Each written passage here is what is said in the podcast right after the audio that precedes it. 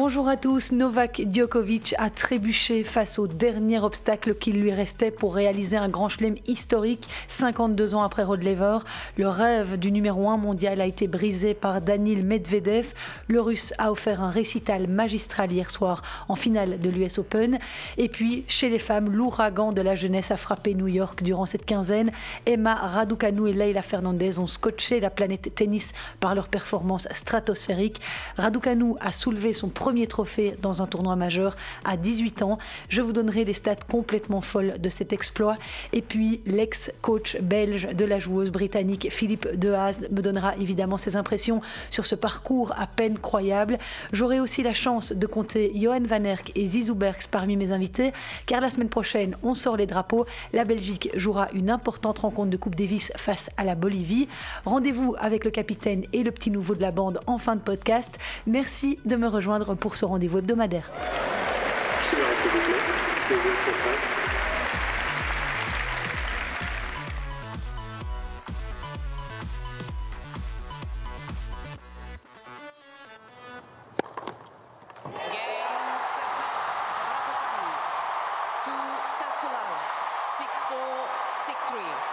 Véritable ovni, que dire de plus, a débarqué sur la planète tennis à New York? Emma Raducanu, son nom est sur toutes les lèvres depuis samedi soir. Elle est sans aucun doute le plus beau conte de fées qu'ait connu le tennis féminin. Jamais une joueuse issue des qualifications n'avait réussi l'exploit de se qualifier pour la finale d'un tournoi du Grand Chelem, ni même la demi. À 18 ans et du haut de sa 150e place mondiale, la Britannique, plus jeune finaliste d'un tournoi majeur depuis Maria Sharapova, qui avait 17 ans à Wimbledon en 2004, a tout emporté sur son passage, 10 matchs, 27, pas un seul de perdu et une victoire en finale face à la jeune Leila Fernandez, j'y reviens tout de suite, un premier titre du Grand Chelem alors qu'Emma Raducanu participait à son deuxième tournoi majeur après Wimbledon au mois de juillet. Impossible de trouver les mots tant son exploit est immense, souriante, combative, intelligente, mignonne, elle a conquis tous les cœurs et s'est élevée en trois semaines au rang de star planétaire. Écoutez-la lors de la remise des trophées samedi soir où elle répondait aux questions de Marie-Jo Fernandez. Leila va toujours jouer un très bon tennis et va toujours se battre sur tout. C'est une compétitrice et c'est pour ça qu'elle est en finale aujourd'hui. Je savais que je devrais puiser loin. J'ai eu l'impression que j'allais vaciller à un moment parce que je devais servir. Je priais juste pour ne pas faire de double faute. Mais nous y sommes arrivés. Je pense que je suis restée dans le moment présent, concentrée sur ce que j'avais à faire, et cet état d'esprit m'a beaucoup aidé dans ces moments difficiles.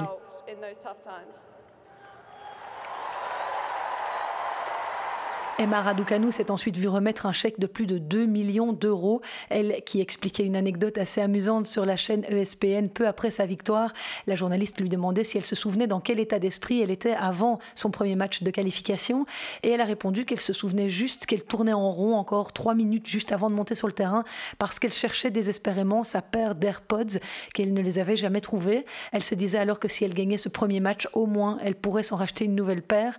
Là, c'est sûr, elle va pouvoir s'en offrir en diamant même.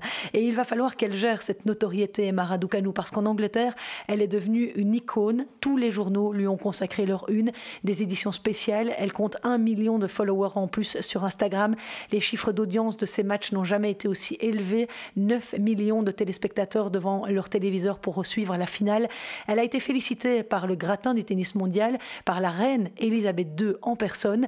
Bref, elle va rentrer au pays en véritable héroïne, car cela faisait 40 4 ans et la victoire de Virginia Wade que les Britanniques attendaient cela. Elle va devoir gérer ce nouveau statut, elle qui était encore une anonyme 340e joueuse mondiale il y a deux mois. Et on va aborder cette question avec Philippe Dehaze. Je vous avais proposé un podcast en sa compagnie à l'issue de Wimbledon où Emma Raducanu avait déjà impressionné en se qualifiant pour les huitièmes de finale alors qu'elle avait été invitée par les organisateurs. Je l'avais alors interviewée parce que Philippe a travaillé plusieurs mois aux côtés d'Emma Raducanu avant que le Covid passe par là et mette fin à leur collaboration. Vous pouvez réécouter ce qui l'a mené à Londres pour s'occuper d'elle dans mon podcast du 12 juillet. Mais j'avais envie évidemment d'avoir sa réaction suite à cet exploit. Je lui ai donc demandé s'il avait imaginé un jour qu'elle puisse gagner un titre du Grand Chelem aussi rapidement. Non, évidemment non, c'était impossible à, prévoir, impossible à prédire. Je pense qu'il n'y a pas une personne dans le tennis qui aurait pu imaginer euh, ce que Emma a fait. C'est juste... Euh, euh, irréel. Enfin, je veux dire, je ne trouve pas les adjectifs, moi, pour définir euh, cet exploit euh, fantastique. Je suis même complètement sous le choc.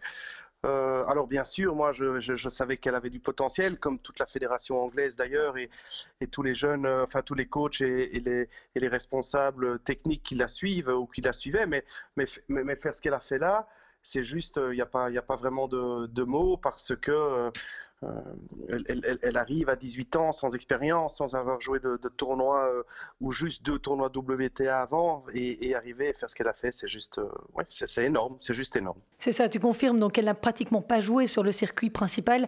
En tout cas, elle gagne l'US Open sans n'avoir jamais gagné le moindre match en 3-7. Elle a joué deux tournois, je pense, WTA, et puis elle a fait que des 125 000, donc c'est vraiment la première catégorie des tournois WTA. Et puis elle est arrivée à Wimbledon avec son, son invitation, elle fait huitième et elle arrive pour son premier US Open. Euh, et donc, elle va, sur des qualifs, elle va jusqu'au bout, elle perd pas un set. Enfin, non, comme, comme tu le dis, euh, c'est, c'est un véritable tremblement de terre. C'est un exploit euh, sportif qui est absolument irréel, quoi, irréel. Alors quand on regarde son tableau, sans minimiser du tout son exploit, mais on sait qu'il y avait quelques ténors qui avaient disparu, notamment Ashley Barty, est-ce que c'est ton avis qu'elle a eu une route assez facile jusqu'en finale? Alors oui, ah, bon, alors son tableau, elle, bat une seule top 10 euh, pour, euh, pour gagner le tournoi. Euh, Bencic en quart de finale, et puis après elle joue des filles qui sont dans le top 40. Alors ensuite, euh, elle joue bien sûr aussi Zachary qui est dans le top 15.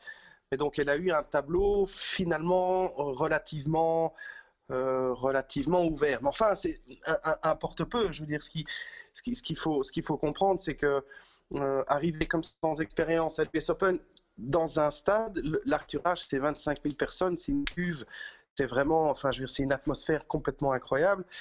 Et, moi, c'est ce qui m'a vraiment euh, impressionné le plus, c'est que cette, fille, elle, elle joue comme elle s'entraîne et elle s'entraîne comme elle joue. C'est vraiment ça. Moi, je regardais les matchs, j'avais l'impression d'avoir un entraînement.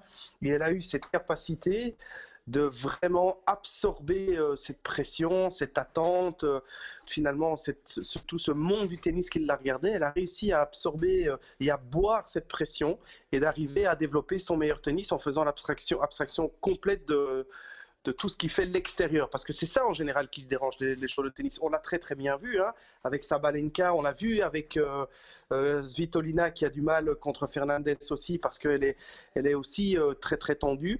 Et, euh, et Maradou elle a fait, elle a fait le boulot, euh, mais avec une, sérénité et, un professionnalisme du haut de ses 18 ans qui dépasse euh, complètement l'entendement. Et tu m'expliquais un jour que quand tu avais collaboré avec elle un peu avant la crise du Covid, pendant quelques mois, tu avais travaillé pas mal avec elle sur son coup droit. Oui, effectivement. Donc, moi, quand j'ai commencé à travailler avec elle, ben, il y a plein de choses positives qui sont sorties, mais les matchs ont fait ressortir aussi une grosse lacune en coup droit donc, euh, ma stratégie était assez simple. D'abord, j'ai été trouver le directeur de la fédération, euh, le directeur technique de la fédération anglaise, en disant voilà, en lui faisant un rapport, en disant c'est très très bien, mais il y a quand même un vrai souci de ce côté-là, parce qu'effectivement, quand les filles euh, jouaient vite dans son coup droit, ou servaient fort dans son coup droit, ou attaquaient dans son coup droit, elle était soit incapable de défendre, soit incapable de retourner.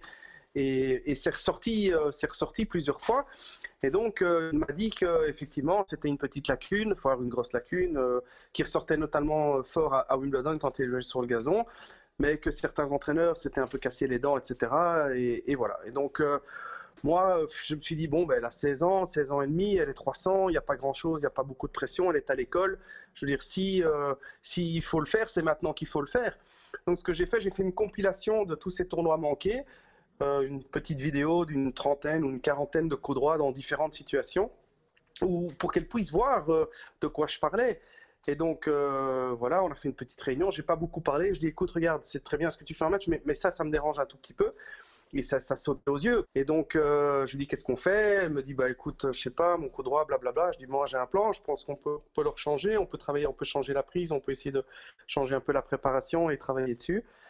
Et puis euh, voilà, elle a réfléchi 15 secondes et elle a, elle a accepté le truc. Et donc ça, moi en tant qu'entraîneur, ça me rend quand même vachement fier, quoi, parce que le résultat aujourd'hui, il est, il est vraiment super, vraiment, vraiment top top. Et ça montre aussi, ça montre aussi l'extraterrestre qu'est cette fille, parce que un changement technique, moi je l'avais calculé euh, sur 6 euh, à 8 semaines hors compétition, juste pour le fixer à l'entraînement. Et ça a pris deux semaines, je pense. Et tu as regardé ces matchs dans cette US Open? Elle a appliqué les conseils que tu lui as prodigués? Oui, oui, tout, oui, oui, tout à fait, absolument. C'est ça, et c'est ça qui est incroyable, quoi. Elle a, elle a tout de suite. Euh, et ça, tous les entraîneurs qui l'ont eu, parce que ça c'est un autre sujet, mais elle change beaucoup et elle va beaucoup changer d'entraîneur. C'est une stratégie euh, de, son, de, son cadre familial. Elle va chercher les expériences un tout petit peu partout. Mais tous les entraîneurs anglais qui l'ont eu et qui l'ont euh, formé ont tous eu ce même feedback, c'est-à-dire cette capacité d'absorber l'information, de la traiter et surtout cette, cette volonté, vraiment cette grande motivation. Je me souviens qu'à l'entraînement, souvent, presque systématiquement, elle me demandait un feedback de ce qu'elle faisait. À 16 ans et demi. Euh, donc, euh, c'était, elle était vraiment, euh, enfin, en avance, mais ça, c'est peu de le dire, puisqu'on vient de voir qu'elle est plutôt en avance. Mais je veux dire, un entraînement, pour moi, cette fille avait, elle avait la maturité d'un athlète de 25 ans, quoi, très clairement. Et maintenant, elle a complètement changé de statut. Elle est devenue millionnaire en l'espace de trois semaines. Elle a intégré le top 30 mondial. Il va falloir gérer ça. Alors oui, on en a vu plus d'un se casser les dents sur ça, ou plus d'une, euh, pour être plus précis. Je pense notamment à Monica Puig, qui après sa victoire aux Jeux Olympiques a eu beaucoup, beaucoup de mal à retrouver euh, la capacité à gagner. On a vu avec Ostapenko qui a gagné Roland Garros et qui a eu également beaucoup de mal. Euh, on a vu avec Stevens aussi après l'US Open, etc. Alors, Comment va-t-elle réagir? Ça, c'est un grand point d'interrogation. Moi, je me dis deux choses. La première, ce qu'elle l'a fait, elle l'a fait. Ça lui appartient et c'est juste incroyable. Après, s'il lui faut deux ans pour récupérer, quelque part, c'est pas bien grave. Cependant, connaissant le milieu familial, euh, la rigueur euh, de son papa roumain ingénieur et de l'éducation de la main chinoise, euh, qui lui ont inculqué et qui lui inculquent des valeurs de travail et de, persévérance. Et, je, suis, je me dis quand même, le, elle est plutôt bien entourée. J'ai encore eu un message ce matin de son papa, parce que bien sûr je les ai félicités. Euh, il m'a répondu, il m'a dit euh, euh, merci pour le message, etc. Je suis vraiment le premier surpris quand je vois le, nombre de choses qu'elle doit encore améliorer dans son tennis. Voilà, ça c'était sa réponse. alors que tout le monde s'esclave et tout le monde se réjouit, bah, lui il se dit non, non, non, oui, ok, c'est pas mal, mais, mais il faut faire encore ça, ça, ça, ça et ça. Donc il va la ramener les pieds sur terre, il va la ramener à la maison, il va la faire travailler. Euh, maman est là aussi, avec un bon encadrement, un bon état d'esprit, je me dis peut-être que ça peut vraiment passer. quoi. Et je vous rappelle que Philippe Dehaas est le coach de Kaya Juvan, une Slovène de 20 ans, 104e à la WTA. Mais pour revenir brièvement sur le parcours d'Emma Raducanu dans cette US Open, dans le tableau final, la Britannique a battu la Suissesse Stéphanie Vogele, Sui Zhang, Sarah Sorribes-Tormo, Shelby Rogers, qui avait éliminé Ashley Barty en 3-7, Belinda Bencic, récente médaillée d'or, et Maria Sakkari, tombeuse de trois filles du top 10. Et puis, en finale, Raducanu a battu l'autre phénomène du tournoi. Ne l'oublions pas, la Canadienne Leila Fernandez, 19 ans, tout aussi éblouissante et désormais 28e joueuse mondiale. Une victoire au terme d'un match en 2-7, 6-4, 6-3, comme à son habitude, puisqu'à Flushing Meadows, Emma Raducanu n'a pas perdu un seul set. Un exploit que seule Serena Williams avait réussi en 2014. Sa manche la plus difficile de la quinzaine, elle l'a remportée 7-5 au deuxième tour des qualifs, mais jamais elle n'a été poussée plus loin. De son côté, la jeune Leila Fernandez avait écarté Anna Konyu, Kaya Kanepi, Naomi Osaka au troisième tour, Angélique Kerber, Elina Svitolina et Arina Sabalenka. Un magnifique parcours durant lequel elle a sorti trois joueuses du top 5 mondial. Elle était en pleurs lors de la remise des trophées, la jeune Canadienne, déçue, mais elle a déjà de la bouteille quand il s'agit de conquérir le public. Elle l'a montré à plusieurs reprises lors de ses interviews d'après-match et encore une fois samedi soir. Je sais qu'aujourd'hui, le 11 septembre, c'était un jour spécial pour New York et pour tout le monde aux États-Unis. Je voulais juste dire que j'espère que je pourrai être aussi forte et aussi résiliente que New York l'a été ces 20 dernières années.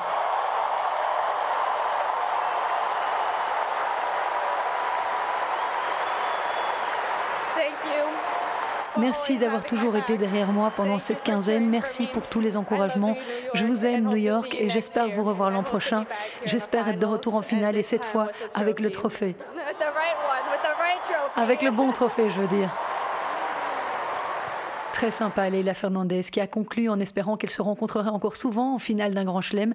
Leur opposition était la première, en tout cas, entre teenagers depuis celle de l'US Open remportée en 1999 par Serena Williams. Elle était alors âgée de 17 ans et elle avait battu la Suissesse Martina Hingis, 18 ans à l'époque. En tout cas, quand on sait qu'une Arina Sabalenka, par exemple, ne s'est jamais qualifiée pour la finale d'un tournoi du Grand Chelem ou qu'une Carolina Pliskova, finaliste à New York en 2016 et à Wimbledon en juillet, est toujours en quête de son premier succès dans un tournoi majeur. Cela permet de se rendre compte de l'exploit historique et insensé qu'on vient de vivre avec Emma Raducanu, qui pour la petite histoire est née au Canada, à Toronto, et qui a fait un bond de 127 places au classement mondial. Ce lundi, elle est désormais 23e.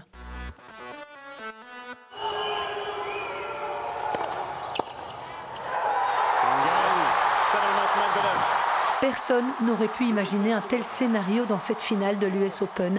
Novak Djokovic, le numéro 1 mondial, le vainqueur de 27 matchs en Grand Chelem cette saison, balayé en 3-7, 4-6, 4-6, 4-6 par Daniil Medvedev le jour du match le plus important de sa carrière.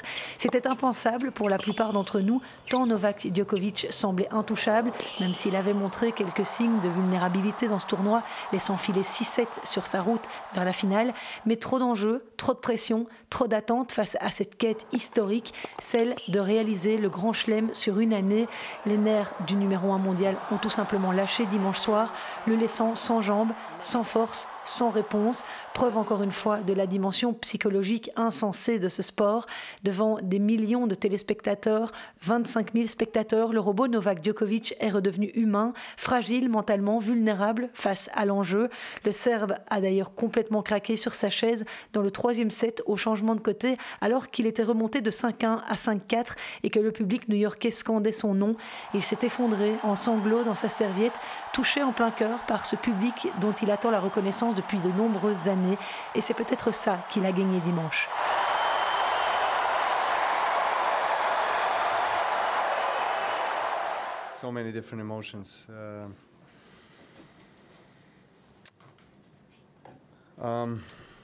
Il y a tellement d'émotions différentes. J'étais content que tout ceci soit enfin terminé parce que la préparation à ce tournoi et tout ce que j'ai dû gérer émotionnellement et mentalement ces dernières semaines, c'était beaucoup.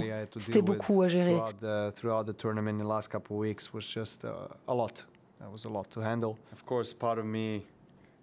Bien sûr, une partie de moi est très triste. C'est uh, difficile à avaler cette défaite quand on sait tout ce qui était en jeu.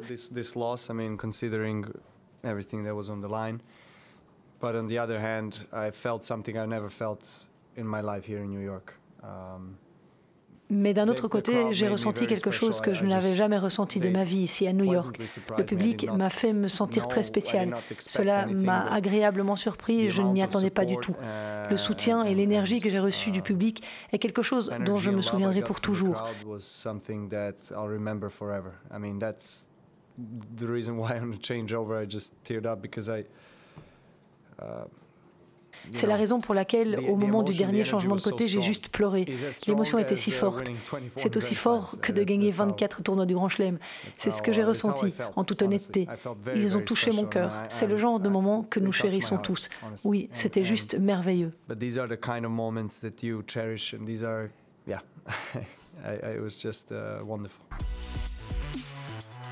En face, le russe de 25 ans, Danil Medvedev, a tout simplement été impérial pour aller chercher son premier trophée du Grand Chelem. Lui qui n'avait jamais remporté un match au meilleur des 5-7 face à Djokovic. Il n'avait d'ailleurs réussi qu'à lui prendre un seul set précédemment en Grand Chelem. Il a fait tout ce qu'il fallait dimanche pour ne laisser aucune chance aux Serbes. Il a dominé de la tête et des épaules les échanges de fond de cours. Il a servi de manière sensationnelle Medvedev, même sur deuxième balle. Le meilleur retourneur de la planète n'avait pas de réponse, même sur son service Novak Djokovic ne parvenait pas à dépasser le russe. Il a essayé de venir chercher les points au filet en faisant service volé, mais ce n'est pas son jeu et il s'y est cassé les dents. J'étais juste en dessous aujourd'hui avec mon jeu. Mes jambes n'étaient pas là. J'ai essayé, j'ai fait de mon mieux, mais j'ai fait énormément de fautes directes. J'avais pas de service. Malheureusement, c'était un de ces jours où ça n'a pas tourné comme ça aurait dû. Um, yeah, wasn't meant to be. Rien à dire, Daniel Medvedev, le protégé du français Gilles Servara, avec qui il s'entraîne dans le Sud depuis dix ans maintenant, méritait amplement ce succès. Il la voulait, sa revanche de la finale de l'Australian Open, et il l'a eu. Et grande marque d'intelligence et de respect, le Russe a été sobre dans la victoire face à un Djokovic ébranlé. On écoute Medvedev lors de la remise des trophées à laquelle Rod Lever n'a finalement pas participé, alors que c'était prévu si le Serbe avait remporté le titre. Tout d'abord, je voudrais m'excuser auprès des fans et auprès de toi, Novak, parce qu'on sait tous le but que tu essayais d'atteindre ce soir. Et je voudrais juste dire, avec tout ce que tu as déjà accompli cette année et dans ta carrière, et je ne l'ai jamais dit à personne, mais je le dis maintenant pour moi, tu es le plus grand joueur de tennis de l'histoire.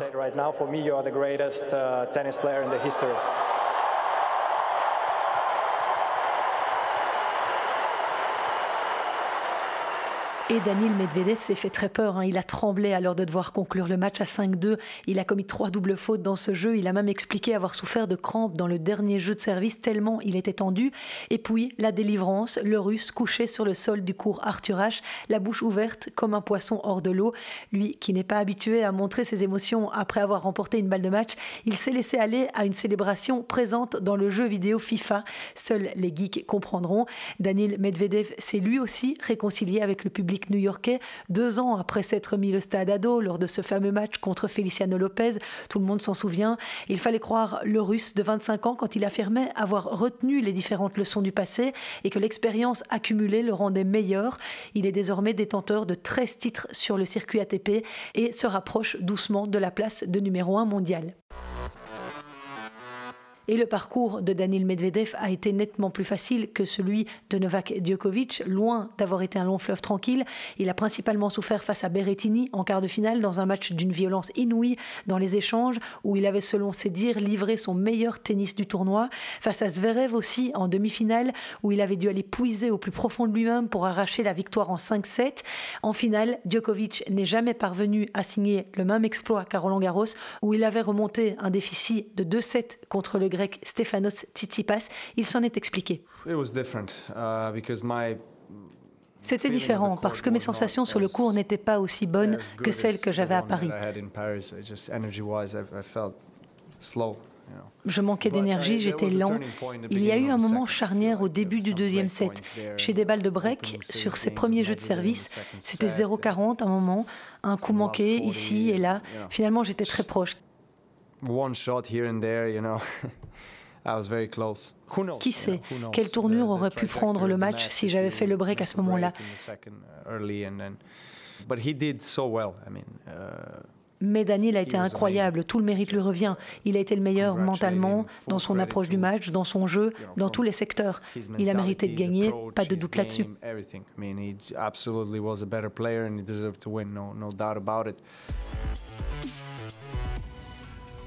En tout cas, cet US Open aura été complètement inattendu à plus d'un titre. Je vous en parlais la semaine passée avec beaucoup de surprises, avec notamment les performances de Carlos Alcaraz, de Lloyd Harris, du joueur qualifié Botic van de Zandskulp, éblouissant jusqu'en quart de finale.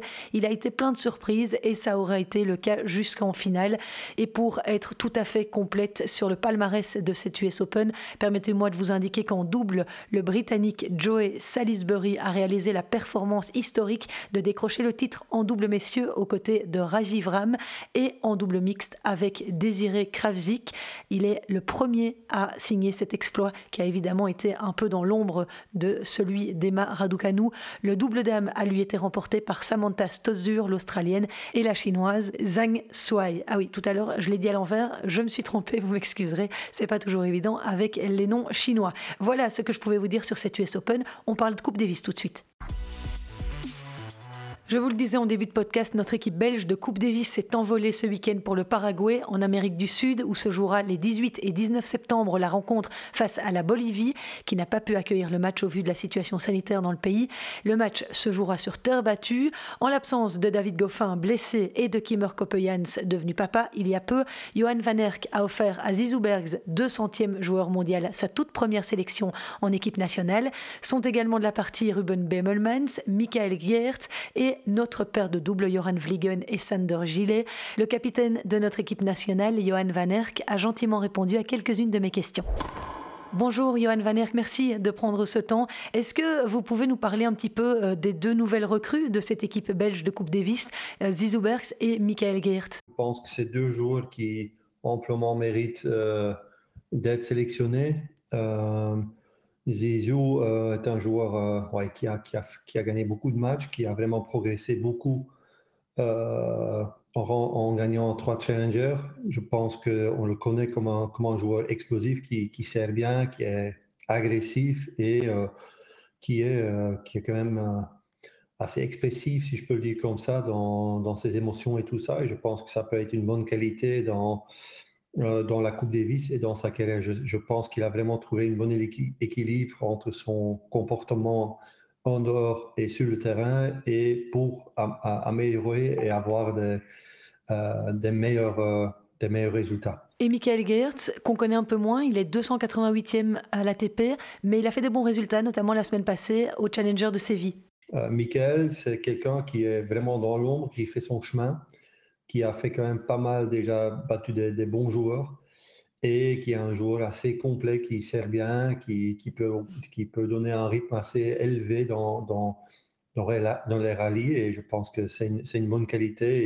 Il est, assez solide et physiquement très fort. Et en face, dans cette équipe de Bolivie, la plus grosse menace, c'est Hugo Delien, classé 139e. L'équipe de Bolivie, oui, c'est sûr que c'est Hugo Delien qui est, qui est le plus grand ou le plus gros euh, adversaire qu'on connaît. D'une autre côté, je pense qu'on a déjà prouvé dans les années passées, pas les dernières années, mais au début que, que j'étais capitaine, qu'on a souvent gagné des rencontres en étant moins bien classé ou peut-être pas en forme dans les tournois individuels. Alors, je pense que les rankings euh, ne veulent pas trop dire. Ça va être une, rencontre assez compliquée, mais on croit dans les qualités qu'on a avec, euh, avec les joueurs qui sont là-bas. Et je pense qu'on part comme favori et on va essayer de chercher le, résultat. Et le résultat, c'est la victoire. Euh, on, va, on, va, tout faire pour, pour être bien préparé pour avoir ce résultat. On pourra compter sur une excellente paire de doubles aussi, puisque Joran Vliegen et Sander Gille naviguent autour de la 30e place mondiale en double. Le double, je pense que Joran et Sander ils sont mis avec les meilleures des équipes du monde, euh, tout simplement. Euh, c'est une équipe qui, qui monte chaque année, qui, qui s'améliore à chaque année. C'est quand même un exemple de, de croire dans ses qualités, de croire dans, dans, la, dans la route devant. Et euh, j'ai beaucoup de respect, beaucoup d'admiration comment ils, ils, évoluent dans leur, euh, dans leur carrière. Euh, je pense que c'est vraiment un exemple pour beaucoup de gens, comment ils, ils ont pris leur carrière, comment ils la gèrent maintenant, comment ils sont motivés ils ont toujours cru de pouvoir y arriver. Je pense que déjà, ils ont mérité et ils ont prouvé que c'est comme ça. Et deux, je pense que la fin n'est pas encore là. Je pense que honnêtement, qu'ils vont encore monter euh, beaucoup plus haut dans, dans, le ranking. Et la Belgique va tenter ce week-end de gagner pour avoir le droit de disputer les qualifs pour l'édition 2022 de la Coupe Davis et ainsi rejouer au plus haut niveau. Est-ce que vous pensez qu'on reverra David Goffin dans l'équipe l'année prochaine si c'est le cas? Je pense que David, euh, déjà on est en contact euh, permanent maintenant pour, pour, la, pour la rencontre. Maintenant, il est, il est par exemple dans le groupe des joueurs, ensemble avec Kimmer, il est, il est là. Je pense que je suis 100% sûr qu'on va retrouver David. Maintenant, euh, tout le monde le sait, il va se marier en, septembre. C'est quelque chose qui est très important dans la vie, comme la naissance de son premier enfant à, à Kimmer. J'ai tout à fait, et moi et, les, le staff, on a tout à fait euh, compréhension que ça passe devant maintenant et on va essayer de chercher la victoire pour euh, l'année prochaine, avoir tout le monde disponible pour l'équipe. Et cette première sélection en équipe nationale, Zizou Berks en rêvait. Vainqueur de trois titres sur le circuit Challenger cette année, il l'a mérité. Écoutez sa réaction. C'est un grand honneur d'être euh, sélectionné. Euh, c'est un, euh, un, goal pendant, pendant quelques, quelques années, quelques mois. Et ouais, après mon première victoire en Challenger, c'était vraiment quelque, chose que je voulais être sélectionné euh, grâce à mes résultats. Et puis tu gagnes ton deuxième challenger, puis ton troisième, et là tu penses vraiment que tu vas être sélectionné.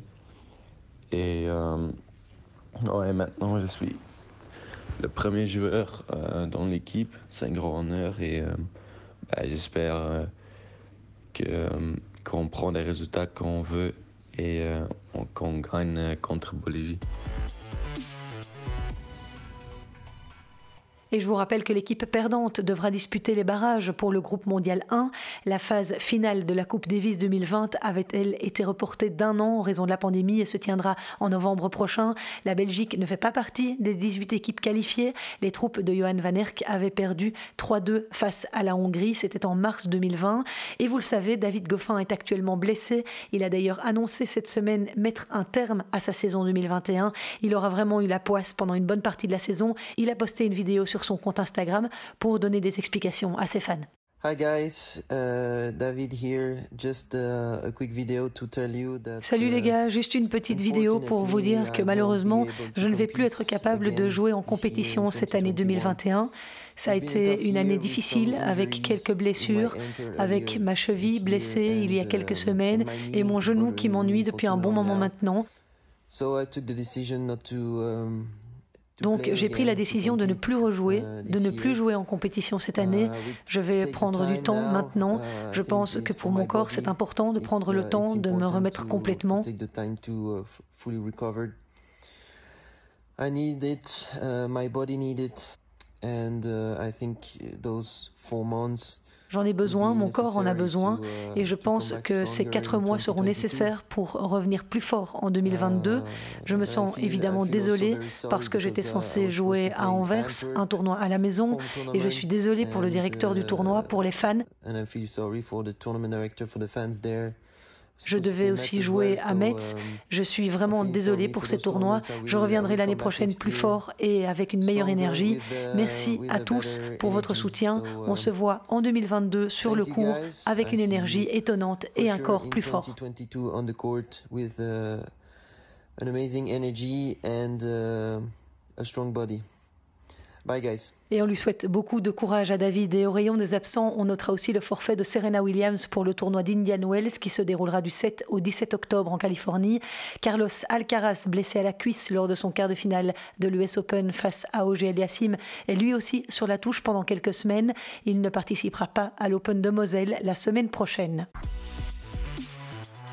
Voilà, on arrive tout doucement à la fin de ce podcast, mais j'avais encore une ou deux infos à vous donner en bref. Juste pour vous dire que notre compatriote Marina Zanevska, 103e joueuse à la WTA, a fait un très joli parcours cette semaine au tournoi sur terre battue de Karlsruhe. C'est un 125 000 dollars. Elle s'est inclinée samedi en demi-finale contre l'italienne Martina Trevisan, 78e à la WTA. Une défaite en 3-7. Elle était la seule belge présente dans le tableau. Et puis, ça marche fort aussi pour le français Benjamin Bonzi. Il a signé un joli doublé en remportant le Challenger de Saint-Tropez face à Lucas Pouille. Il avait remporté le tournoi de Cassis la semaine d'avant. Le Gardois est désormais 76e. Et puis pour la première fois depuis 1984, une Française a remporté le tournoi des Petits As. C'est l'officieux championnat du monde des moins de 14 ans organisé à Tarbes en France. Son nom, Mathilde Nguijol Carré, un nom à retenir, même s'il n'est pas facile à prononcer. Elle a battu en finale l'Israélienne Mika Bouchnik en 3-7.